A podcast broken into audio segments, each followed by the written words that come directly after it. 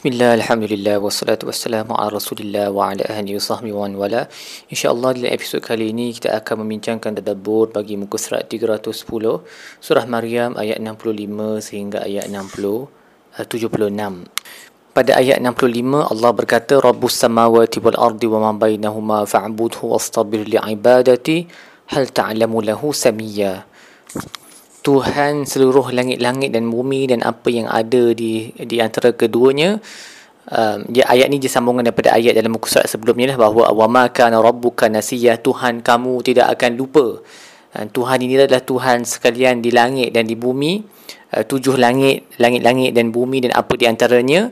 Fa'budhu wastabir li'ibadatihi uh, sembahlah dia beribadatlah kepada dia dan bersabarlah di atas ibadat tersebut hal ta'lamu lahu samiyya adakah kamu tahu mana-mana um, jadian ataupun mana-mana perkara ataupun mana-mana zat yang sama dengannya?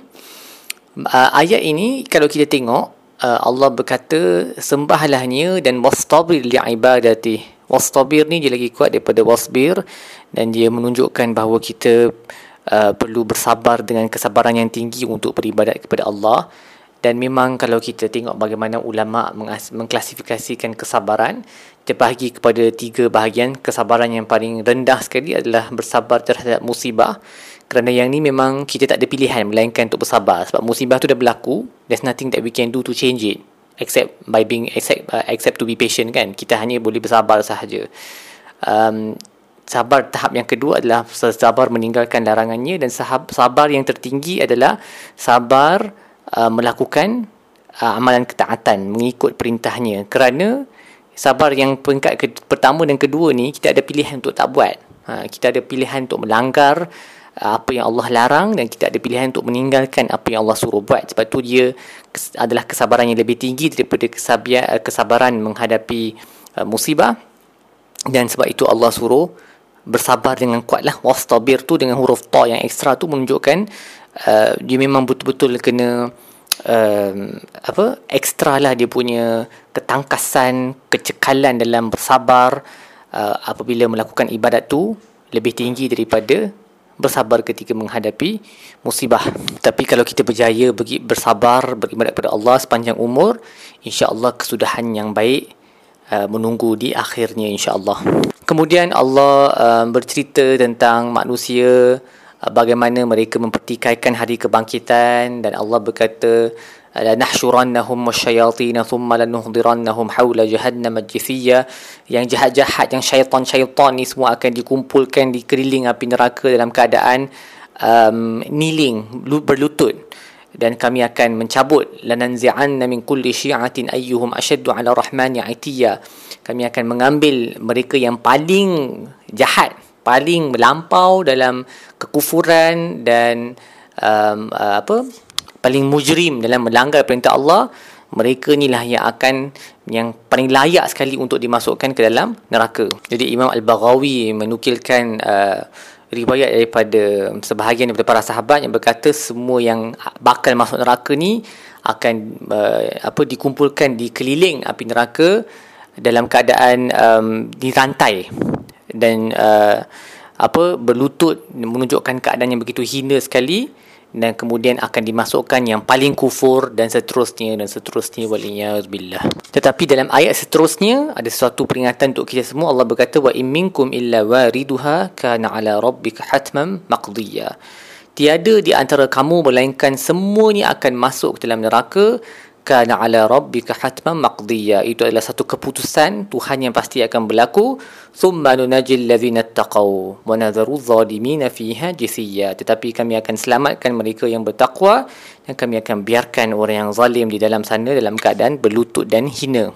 Para ulama berbeza berpendapat tentang perkataan wariduha tu wa in illa wariduha semua kamu akan wariduha Ha tu merujuk kepada api neraka. Warid tu apa maksud dia? Adakah maksudnya masuk ke dalam api neraka ataupun maksudnya lalu di atas api neraka? Jadi ada uh, pelbagai uh, pendapat dalam kalangan para mufassir. Uh, ada yang kata hanya lalu di atas sahaja tetapi yang uh, apa yang memang masuk neraka akan jatuh ke dalam neraka. Ada yang kata semua akan masuk tetapi mereka yang bertakwa akan dilindungi oleh kepanasan api neraka seperti mana Nabi Ibrahim dilindungi di dunia ni oleh kepanasan api. Tetapi yang yang menakutkan adalah uh, hakikat bahawa semua kita akan masuk dulu dalam neraka. Kemudian hanya yang bertakwa sahaja yang akan diselamatkan. Sebab tu ada uh, banyak um, riwayat daripada para sahabat seperti yang disebut dalam tafsir Ibn Qasir contohnya Abdullah ibn Rawahah yang pada satu hari dia meletakkan kepalanya baring di atas riba isterinya lalu beliau menangis. Dan isteri dia pun menangis sebab tengok dia menangis. Maksudnya menangis yang betul-betul ni lah betul-betul menangis ni. Lepas tu dia tanya kat isteri dia kenapa kau menangis? Lepas tu isteri dia kata sebab aku tengok kau menangis Lepas tu dia kata aku menangis sebab aku teringat kata-kata Tuhan ni wa imminkum illa wariduha. Sebab aku tak tahu sama ada aku akan selamat ataupun aku tak akan terselamat. Dan juga Abu Maisara apabila dia barang di baring di atas katil ni tempat tidurnya dia akan um, kadang-kadang menyebut betapa betapa celakanya aku kalaulah aku tidak dilahirkan kemudian dia akan menangis dan akan ditanya kepadanya kenapa kau menangis wahai Abah Maisara? Dia kata kami kami telah diberitakan bahawa kami akan masuk dalam neraka tetapi kami tidak diberitakan sama ada kami akan keluar ataupun tidak. So para sahabat tak anggap diri mereka sebagai orang yang bertakwa. Kiranya mereka tak tahu takwa mereka tu cukup ataupun tidak untuk keluar daripada neraka tu sedangkan kita di zaman yang jauh daripada para sahabat ni kita berperangai seolah-olah kita definitely akan keluar daripada api neraka kan? Jadi janganlah terlalu confident sebab kalau para sahabat pun berasa begitu takut dengan hakikat ini bahawa semua manusia akan masuk dalam neraka dan tak tahu akan keluar ataupun tidak maka kita lagilah lagi layak untuk takut berbanding dengan para sahabat kerana keimanan kita jauh lebih rendah ketakwaan kita pun penuh-penuh dengan deficiency dengan kekurangan. Dan kita kena sentiasa beristighfar kepada Allah dan memohon perlindungannya agar diselamatkan daripada azab ini. Waliyazubillah. Kemudian Allah menceritakan perihal orang kafir ni. Uh, Allah berkata wa idza tutla alaihim ayatuna bayyinat. Apabila dibacakan kepada mereka ayat-ayat kami yang jelas mereka yang berkafir berkata kepada orang yang beriman ayul fariqaini khairum maqama wa ahsanu nadiya mana di antara uh, kita yang lebih baik dari segi harta benda kanak-kanak uh, apa status. Antara kita dua ni tengok siapa yang lagi siapa yang lagi banyak dia punya uh, nikmat keduniaan dia.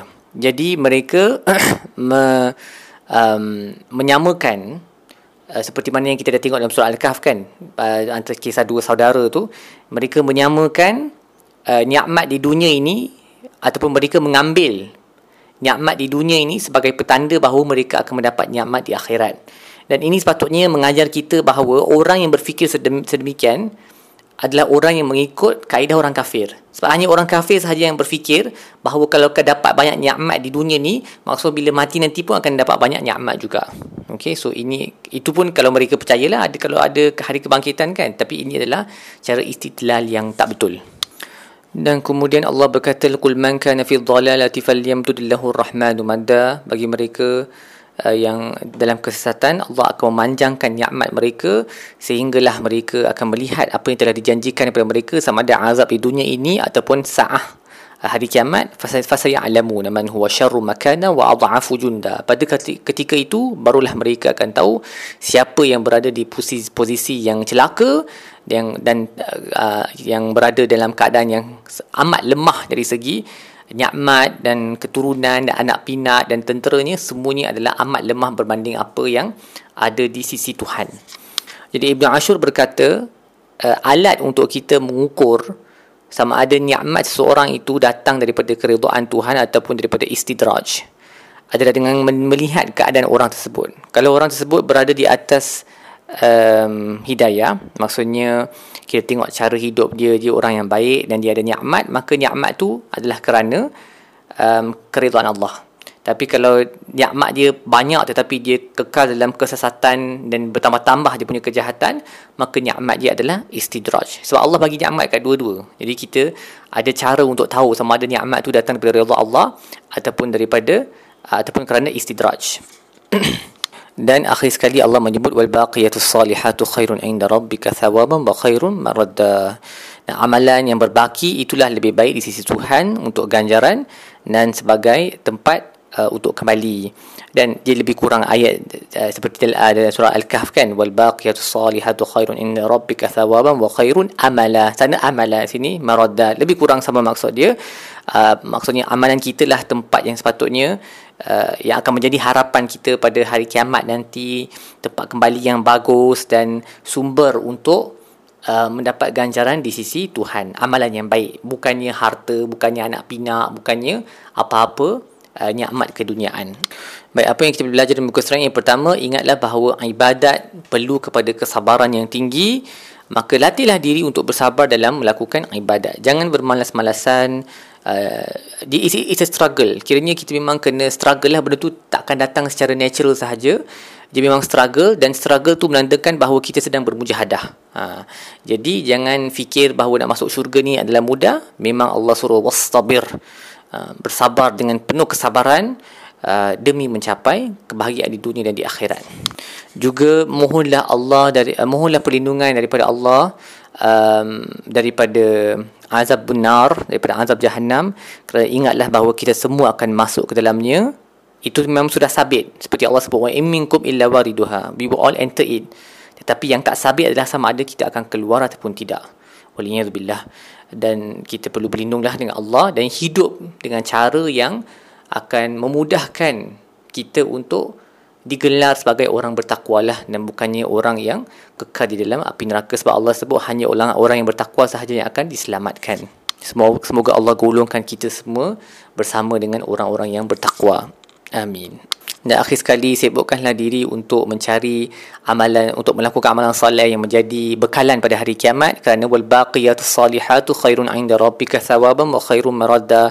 Bila-bila masa senang sebutlah zikir-zikir yang mudah. Subhanallah wa bihamdi subhanallahil azim. Banyakkan istighfar.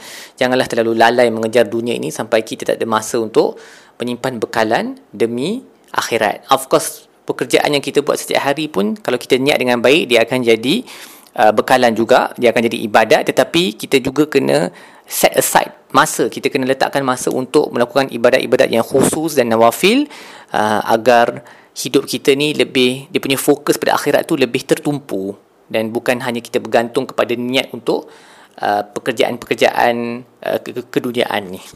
Baik setakat itu sajalah tadabbur kita bagi muka surat ini. Insyaallah kita akan sambung dengan episod-episod yang lain.